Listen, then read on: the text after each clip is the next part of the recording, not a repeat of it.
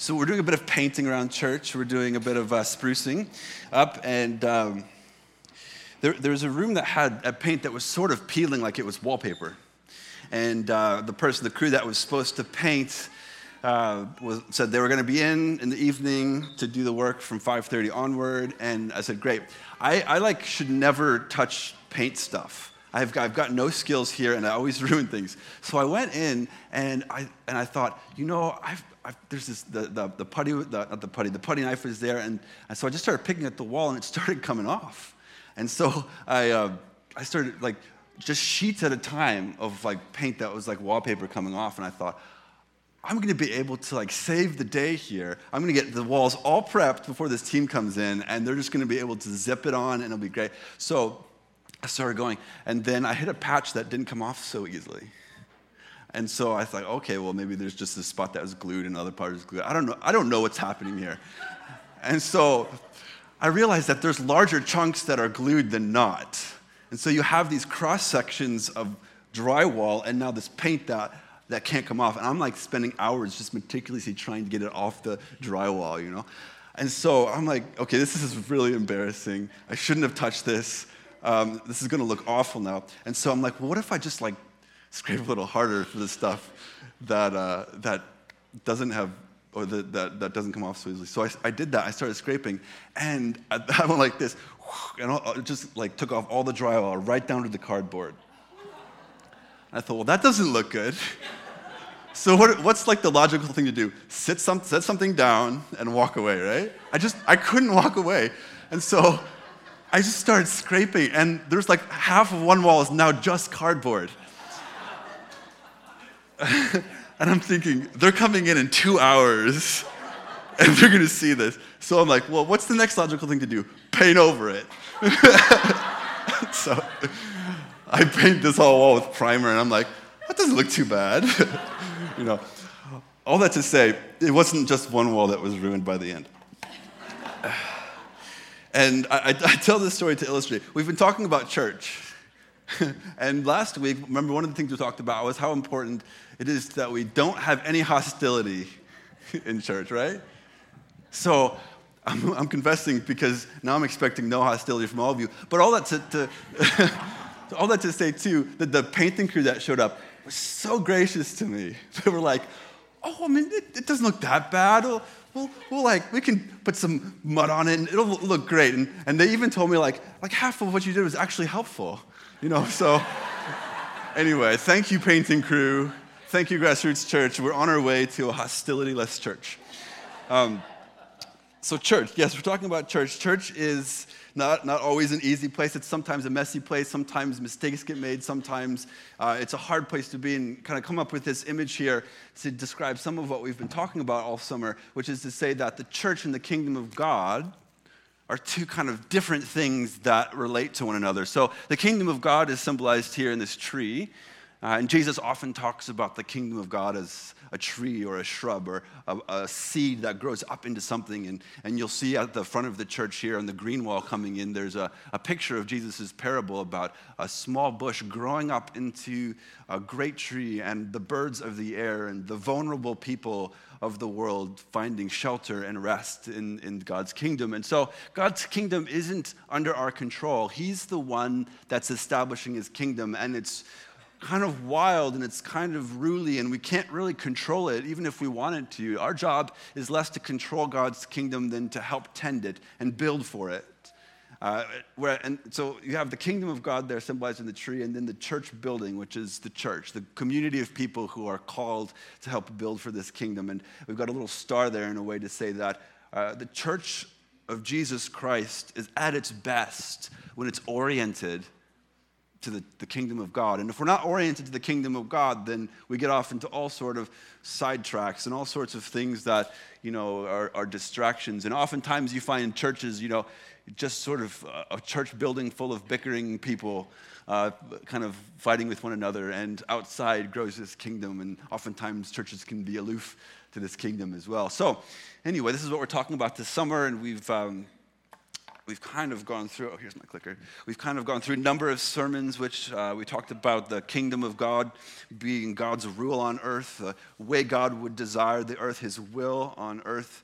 Uh, being done, and the, the church being a place that, uh, uh, a group of people that helps to do that, to help anticipate that. We looked at Paul's teaching on church, uh, which, uh, and, and, and, Paul's teaching on church, we, taught, we learned about unity and the importance of, of unity and uh, being kind of together and revering one another along the way and how important that is, as well as uh, these two major things Jesus teaches us to in his teaching uh, to stay oriented to the kingdom, which is everything that we do needs to be, we have to ask the question is this preaching the gospel and is this bringing healing to the world?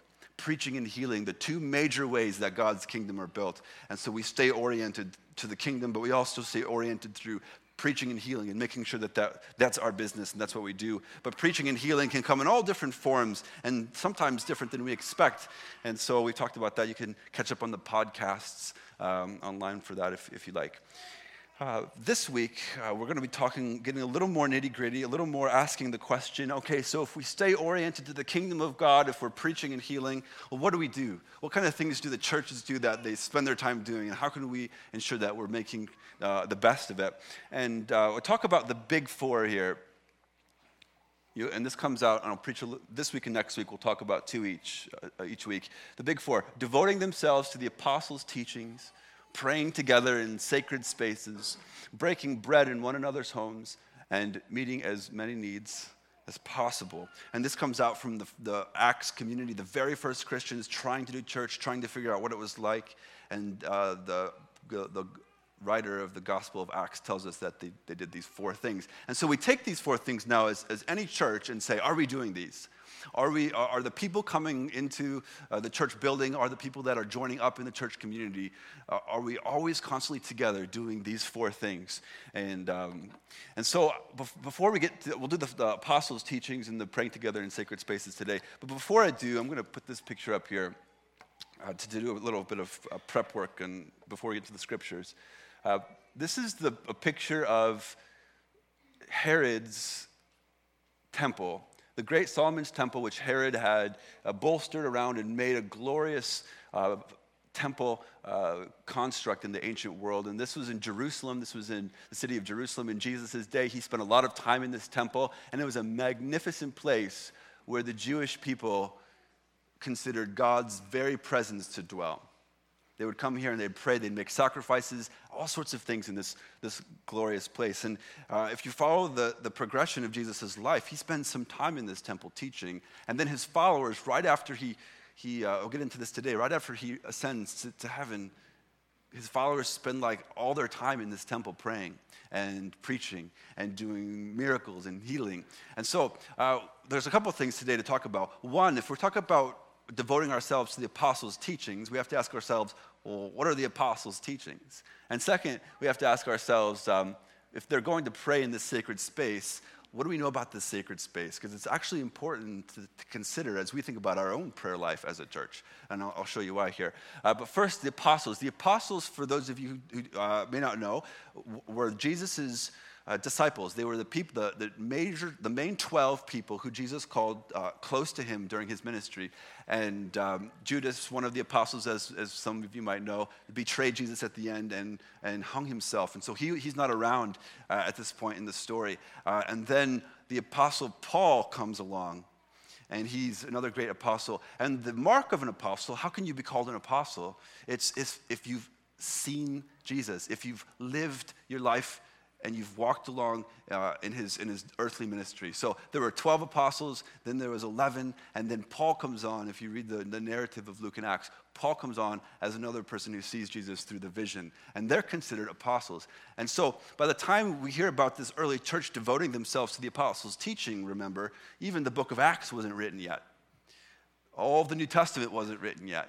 They, they were Jewish people, so they read the Old Testament. But but in addition to the Old Testament, now they're devoting themselves to listening to the people who lived and walked and ate and cried and suffered and laughed with Jesus in his earthly life because they were the ones to whom he gave the message to continue on.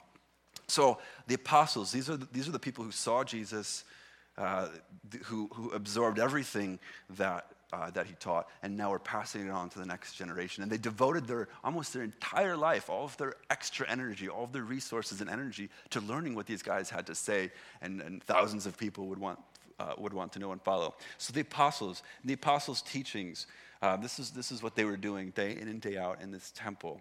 Now, prayer in sacred spaces, we're going to dig into the temple here just a little bit because it's the most amazing place uh, before it was destroyed about um, 30 years after Jesus, after Jesus ascended to heaven.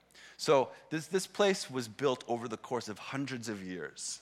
Uh, this place was, uh, if you remember the Old Testament well, this place is where God's presence came with, with light and smoke into this, into this tall, Holy of Holies place, and he dwelt there until he left after his people um, just sort of went astray so much. He's like, I'm, I will no longer dwell here among this unclean people. Until you get your act together, I have to leave. So there's this great scene in the, in the Old Testament where he, where he leaves with a bunch of chariots. God leaves with a bunch of chariots. And so, uh, Jewish people went into exile, and for hundreds and hundreds of years, there was this great promise in their hearts, in their minds. God says, When you get your act together, when I've cleansed you, I will return. I will come back. I will be in this place, and you will come to this very place on earth and find my presence. And so, this, is this very mysterious type of uh, promise. And so, by Jesus' day, they were all still waiting. But in the meantime, uh, a couple of kings had come along and built this place up to this most glorious of buildings. And if, if you uh, had spent time in there, you would have been completely awestruck. A, a, writer, Josephus, describes it like this. So this is an ancient writer who, was, who saw the temple before it was destroyed. Now, the outward face of the temple in its front stunned one and all, sparking imagination and capturing our eyes for it was covered all over with plates of gold of great weight. And at the first rising of the sun, the golden wall reflected back a very fiery splendor and made those who forced themselves to look upon it to turn their eyes away, just as they would have done at the sun's own rays. But this temple appeared to strangers when they were coming to it a, di- a distance, like a mountain covered with snow. For as to those parts of it that were not covered in pure gold, they were exceedingly white. On its tops, it had spikes with sharp points to prevent any pollution of it by birds. Hey, we kind of still do that, uh, if you notice um, for pigeons, uh, sitting upon it. Of its stones that made up its walls, some of them by their own right were 70 feet in length, seven feet high, and 10 feet in breadth. I read that to give us a sense of like when you came to this place, you were awestruck. They created this place to say, of all the places in the world, the God of heaven chooses to dwell here. And there's another place where he's writing, and he talks about the stonework was so beautiful that there were like clusters of grapes that were depicted the size of a human being, the size of a man, clusters of grapes. And the closest thing that I've ever seen to anything like this was the Taj Mahal. Has anyone here ever had a chance to go to the Taj Mahal in, in, in India? You go, and it's this most unbelievably awe inspiring place. And these are the walls here. You see the, the stonework here. Uh, imagine the stonework in the, the great Jewish temple of clusters of grapes and uh, depicting the creation because the, God, the, cre- the creator God lived here. Uh, and the, the, the scope and scale of this place, when you see the people down here, you come into this magnificent, this is just probably a third of, uh, of the height of what the Jerusalem temple would have been in this little archway here, this magnificent place that you walk around and, and uh, this is a mausoleum, actually. The Taj Mahal a mausoleum.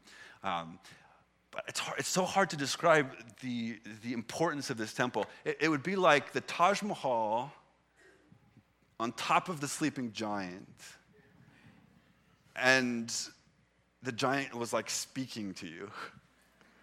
And we believed that that was the creator of the universe, and the creator of the universe dwelled there. And we would go every festival, every couple of weeks, if we could, we'd go into the temple and pray there and worship.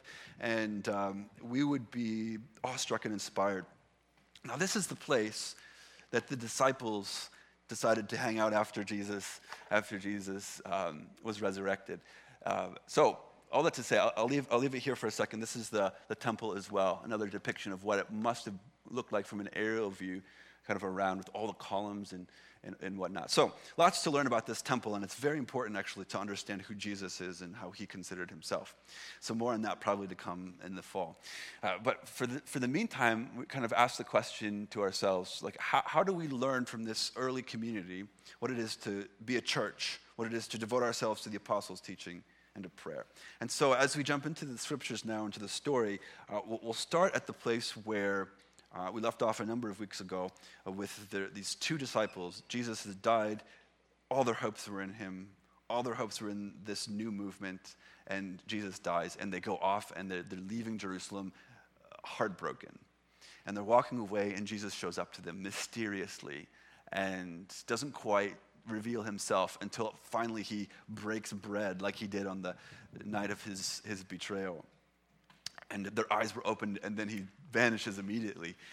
And we, we, we dropped the story there. But what happens after that is that these two disciples come running back into Jerusalem, somewhere around this temple where the disciples were, were kind of hiding in an upper room somewhere. And just as they get there and break in, they say, Jesus is alive. Their joy was exceeding, it says in the scriptures. Jesus is alive. And then they, the other disciples say, I know, he's, we, we've, we, have we have seen him in a garden. And just then, Luke says in his gospel, Jesus appears to them. And it says that they were so afraid that, um, that they thought that they were hallucinating. They thought they were seeing a ghost. And Jesus walks over to them and says, why are you, why are you losing your faith in all this? Why are you losing, why are you faltering here? I told you this was going to happen. I told you I was going to die and I was going to rise again. And he's like, I'm not a ghost. He said, Come touch me. Come feel my bones. Come feel my flesh. And they, they still don't believe it. They touch him. They're like, ah, We don't believe that this is possible. This is unlike anything we could have ever imagined. And then Jesus says, All right, well, give me something to eat. So he takes some fish and he eats fish. He says, Ghosts don't eat fish. And they finally realized. And Jesus said to them, and this is key, he says to them, I had to fulfill what was written about me in the scriptures that the Son of Man was going to die and be raised again in order to proclaim forgiveness of sins, a repentance for the forgiveness of sins for all peoples everywhere. And with that, he uh, says, All right, now that you know the mission, now that you know what, what your job is, follow me. And he takes them out to this hillside that's overlooking the temple, a place called Bethany. And he says to them, um, Your job is to go to the world and to, to proclaim that I'm the Lord, proclaim that the new kingdom has come. And then with that, it says he was sort of, he started levitating and was taken to heaven. Uh, at, the, at the right hand of the Father. But he said, I'm not leaving, before he left, he said, I'm not leaving until I give you something, a gift.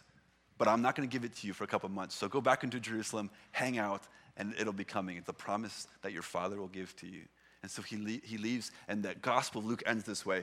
They, they left his presence with great joy, and they went straight into the temple. To, and so the story ends in Luke and begins in Acts. And what happens in Acts is uh, the great story of this early church beginning and trying to figure out how we're going to do this. How are we going to proclaim this great message that the world and all of its sadness is being turned on its head? So what happens is uh, the, they're, in, they're in this room about a couple months later. Uh, they hear this noise. The Holy Spirit comes down upon them and empowers them. And this guy, Peter, who was a fisherman, who was, uh, had, not, had no seminary training, wasn't a very religious man, but had, who had walked and lived and loved Jesus, was given this unbelievable courage. And he walks out into the temple courts here and there, at this point, there must have been a couple hundred, if not a thousand people. And he goes up into the corner up here and to the right, up to the left, in front of this great awe inspiring place. And he says to the people, Listen to me. I'm going to tell you something, and you need to listen to carefully to me. These are religious authorities who Peter's courageously saying, You're going to listen to me now. And Peter says, um, the time that was prophesied has now come upon us. What you see and the, my boldness here and, and all of the, the miracles and all of that, it's because the new creation has begun. God's world and God's kingdom is established on earth as it is in heaven in Jesus' resurrection. And he gives his most beautiful sermon. And at the end of it, he's proclaiming the forgiveness, again, the forgiveness of sins to, to the people of God and to the people who would come close to him. And forgiveness of sins, uh, brothers and sisters, I know sometimes we think of forgiveness of sins as I've done a bunch wrong, I'm kind of guilty about it, and I need to tell God about it. Like, that's kind of a cheap version of what forgiveness of sins is actually about. Yeah, we do all sorts of things that aren't right and do all sorts of things that are hurtful and against God's will. Forgiveness of sins is being uh, forgiven of those and our conscience being cleared and our, our sins being washed away. But it's also about something far more. It's about a people who were far from God, who didn't know God, who were, who were exiled from God,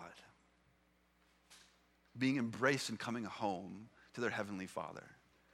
I don't know where you're at today with all this. I don't know where you're at in terms of your relationship with God and, and what that's about. But the great message of the proclamation is it, you have a heavenly Father who is, has his arms wide open.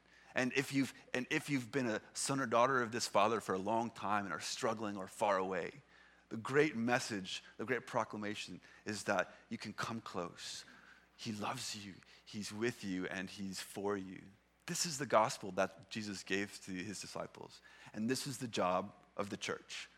One of the main jobs, again, is to preach this gospel, to proclaim forgiveness and, and freedom for, God's, for the people of God. So, all that to say, that's why I've you know, so carefully gone through the kingdom of God teachings, this proclamation and healing and why that's all important what's that about because we can't just end up looking at the big four and say let's check it off. Are we are we devoting ourselves to the apostles teaching? Are we devoting ourselves to prayer? Are we um, meeting every need that we can find? Are we breaking bread in each other's homes? Because yes those are the main four and we do those things. But but if if we forget about the kingdom of God, we just sort of close the doors into our church and we become this little community of people who are just trying to taking care of each other.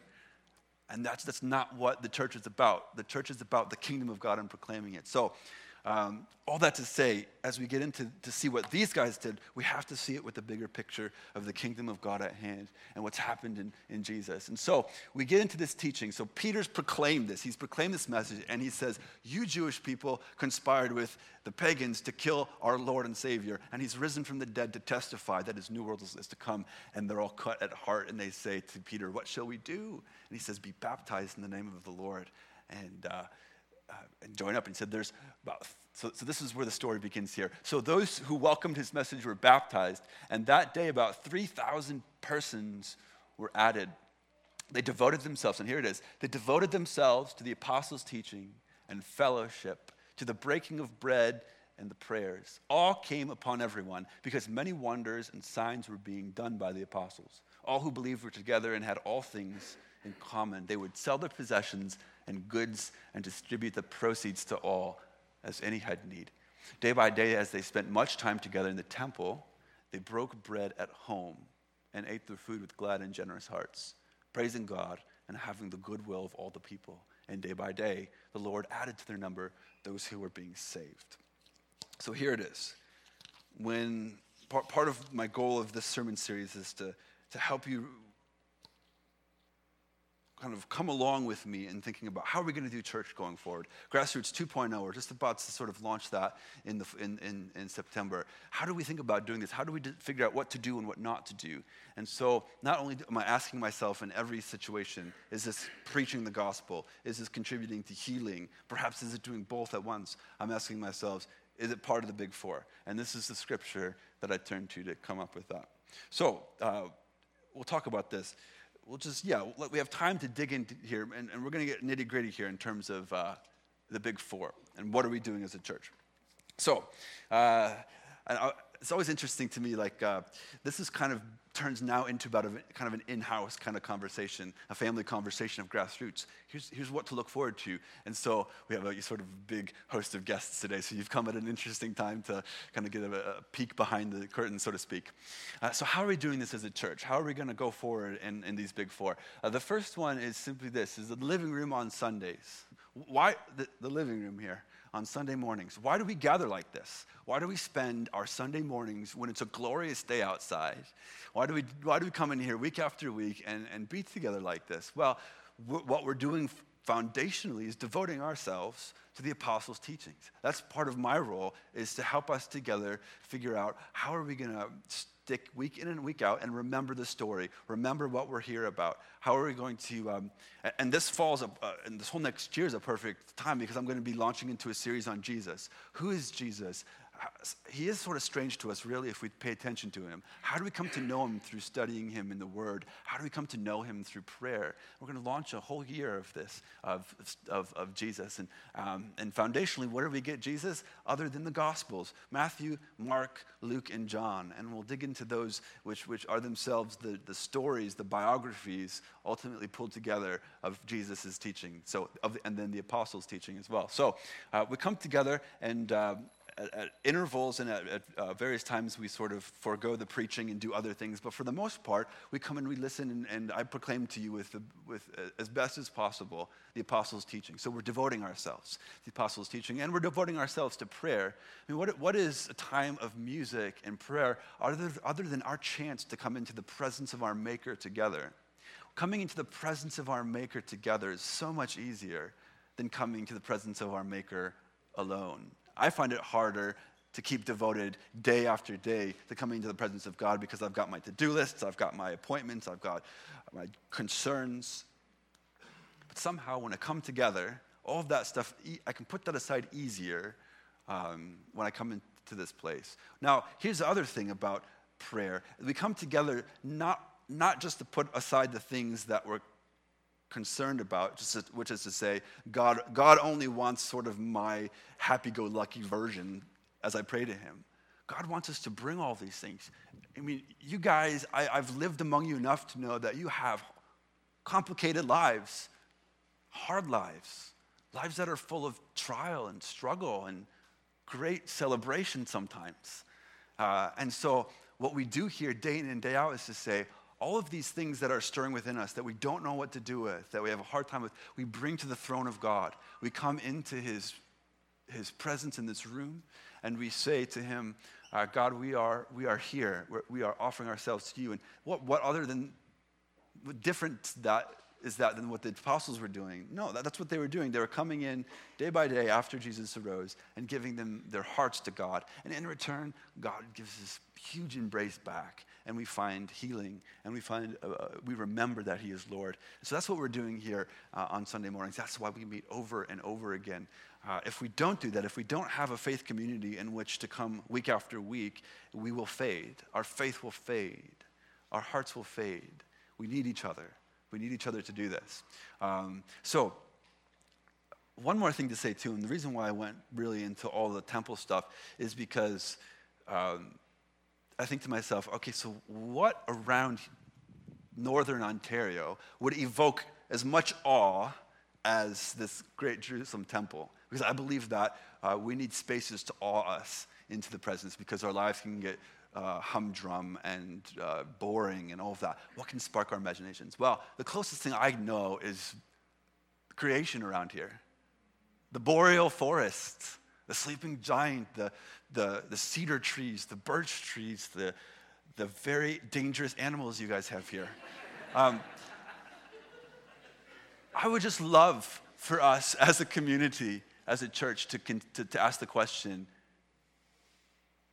okay, let's plan to do something. Can we do this in the forest? Can we do this outside? Uh, John Muir, one of uh, inspiring writer, talks about creation as God's cathedral. I believe that if we can get out there as much as possible as a church, the better. And so, anyway, I just wanted to share that hope and dream with you. Uh, so, living rooms on Sundays. Now, roots and shoots. I need to get a, on a bit of a soapbox. I know I'm preaching to the choir here, uh, but I need to get a, a, bit on a soapbox about children's ministry. Um, children's ministry, oftentimes in many churches, I was at a church once where the pastor got up and he said, we said, now, you know that the children, we take them back at the very beginning of the service, and you leave them through all the way, all through the songs, all through the preaching, all through the end, and then you go pick them up. And he says, the reason why, why we do this is because children are the most selfish people in the world, and they're the most distracting. I wanted to, like, it was like 2,000 people, but I wanted to walk right up and like shake them on the collar. Like, what Jesus says about children is this they are our teachers in the faith. They, whenever he wanted to get a, a big, profound kingdom, message about the kingdom, he went and grabbed the scruff of a little kid and brought him in the middle of the adults and said, This is the kingdom of God. So, Grassroots Church has 80 plus kids in its, in its community. This is unbelievable. And the children of our church are our greatest responsibility. They're our greatest resource, in that they are our teachers, is what I'm saying. And so, roots and shoots. Uh, oftentimes, churches can have this sense, and I don't fully have it here. I think it exists a little bit here and there. Uh, but there's a sense that the, this is church. The church happens in here. Devoting ourselves to the apostles' teaching and prayer happens here. And then back there is where we send the kids so that they don't distract us. So, like, we're going to shatter that worldview. We're going to shatter that culture, uh, which, uh, again, again, is not here. I don't, I don't find it thick here, but in, in many churches you do. Uh, we're going to shatter that culture and to say there's people that devote themselves to the apostles' teaching and prayer here, and then the kids do that back there in a space designed for them, and a space designed for them to take in the story of God and to pray as well. So, uh, this is Roots and Shoots. Uh, Roots and Shoots is the, the, uh, the time for the kids to come back, to learn about God, to devote themselves to the apostles' teaching and prayer. And um, what we need, what the church needs ultimately is for to have um, teachers with some consistency be back there uh, to be with them. The kids can uh, make relationships with, uh, develop a relationship with the same person over a period of time. Uh, we also need the kids to have a sense of the diversity of, of um, adults in this church as well. We need, we need to have, every once in a while, uh, the, the kids to rotate around the different adults. So basically what we're going to need for this year coming up is we're going to need 12 to 16 people okay we have a church of 200 to 230 with 80 kids we need 12 to 16 people to say, I will spend three months at a time back there doing church with the kids. So if this, if this is inspiring you, this is my, my plea. Uh, I know, I know it's, it's hard because you think, okay, how can I spend three months out there? I'm missing church. Well, I'm challenging us. You're not missing church. I mean, if you want to hear what I have to say, it's not always that great. It's on podcasts. Um, so we need 12 to 16 people to say, for three months at a time, I will go back there and teach our kids about the Lord and guide them in prayer. And then for what's, what's 12 minus 3? Nine. For nine other months of the, of, the, of the year, you're in here. Now, we need those core people to run roots and shoots, but we also need volunteers to help. Uh, we need people to, to be in there. And if we all do it, if we all say, I will spend one week out of every six or seven back with the kids, not even preparing, not having to do anything, but just assisting, just being with them, helping them in their way through the order of their worship. Uh, you know, putting your hands on their shoulders when kids get a bit ruly. It's not hard. You don't have to like kids. You don't have to like other people's kids. You just got to go back there and enjoy them. And, and it's a, a blessing. It's a blessing. It's a huge blessing to you. Your faith will grow. So, Roots and Shoots. This is our children's ministry, and, and we need all of us to be involved back there. So stay tuned. Uh, I will be on this soapbox more uh, in time. Uh, that's it. I didn't want to say with that. I think that was it. Um, oh, I did want to say this too. Uh, another thing that is important for, for you to know as, as I'm thinking through as leading, leading the church here uh, there's lots of kind of new studies out about why young people leave the church, about why you don't have a generation of people like you've had in the past in North America coming to church. Uh, people leave the church for many reasons, but one of them uh, is the fact that they just don't really know how to be part of the larger adult community once they get old enough. Uh, and part of that is our strategy as a, as a church at Broad has been um, take them and isolate them uh, in the back and then um, think that one hour a week out of everything else that shapes them will, will be enough. Like they have a trillion dollar advertising industry to come up against. They have their friends. They have their families, which sometimes can be obstacles to faith. And they have, they have a number of other factors in their life that are trying to shape them into to who other people want them to be. To bring them into church for one hour a week and to think that we're going to make a difference in the face of that is kind of a bit, uh, I just, I think it's a bit small minded. We, uh, we, we need it. We need, we need something for the kids to bring them together, just like we all need to be together. Look, we can't get rid of children's ministry or, or, or one altogether. We have to have it. It has to be great. It has to be a wonderful experience for kids. But the best place to grow faith is in their homes in their home lives because that's they spend a ton of time with their parents with their siblings and so part of our job as a church isn't just to create a program part of our job as a church is to say how can we resource you to do faith at home how can we constantly be knocking on your door and maybe in a bit of an annoying way and say, hey, what are you, what are you doing? Uh, here's what some other people are doing. Think about this. What could you be doing to grow faith at home? Because if they're having their faith grown at home, they're going to have the best chance as young people growing up in this world to make it. So I just wanted to mention that as well, because you will see some initiatives, some resource, and more and more as time goes on, poured into your family lives and helping you in that way. So uh, I will just sort of uh, move on here. Uh, seminars. Uh, this, this um, I would love, I mean, grassroots started with a school. It started with a group of uh, people for many years devoting themselves to the Bible. Uh, and uh, learning. And this is part of grassroots DNA. And as grassroots has grown and aged, um, this, this love of learning and this love of loving God with our minds has, has stayed part of the community. I would love to start up another school, people. I would love to start up another school in which people are, are trained on how to make a difference for God in this world, which is, uh, would be scriptural study, which would be some training in how to do ministry. It's not quite time yet to start that up. But in the meantime, I can't not scratch this itch. So we're going to do some seminars this fall and this year. Uh, the first seminar is going to be on the authority of Scripture. Uh, what makes the Bible holy? What about the scriptures from non Christian faith traditions? Why are scriptural stories relevant today? And here's my blurb. Join in this two day workshop on the authority of Scripture. Participants will study, eat together, listen to inspiring scriptures, talk together in small groups, and journal. We will learn about the nature of inspiration, how the Bible was collected, and why we treat the Scriptures as our final authority for God's will on earth as it is in heaven. So you'll, you'll be seeing the signups for that soon. It's a Friday night, all day Saturday thing. And there will, be a kids' uh, day, all day Saturday here that will go along with that. So you can bring your kids and uh, have like a kids' camp day. The second one, Christian praying. Here's my blurb. Why do we pray?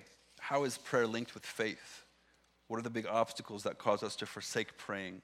Join in this two day workshop on forming a life of prayer.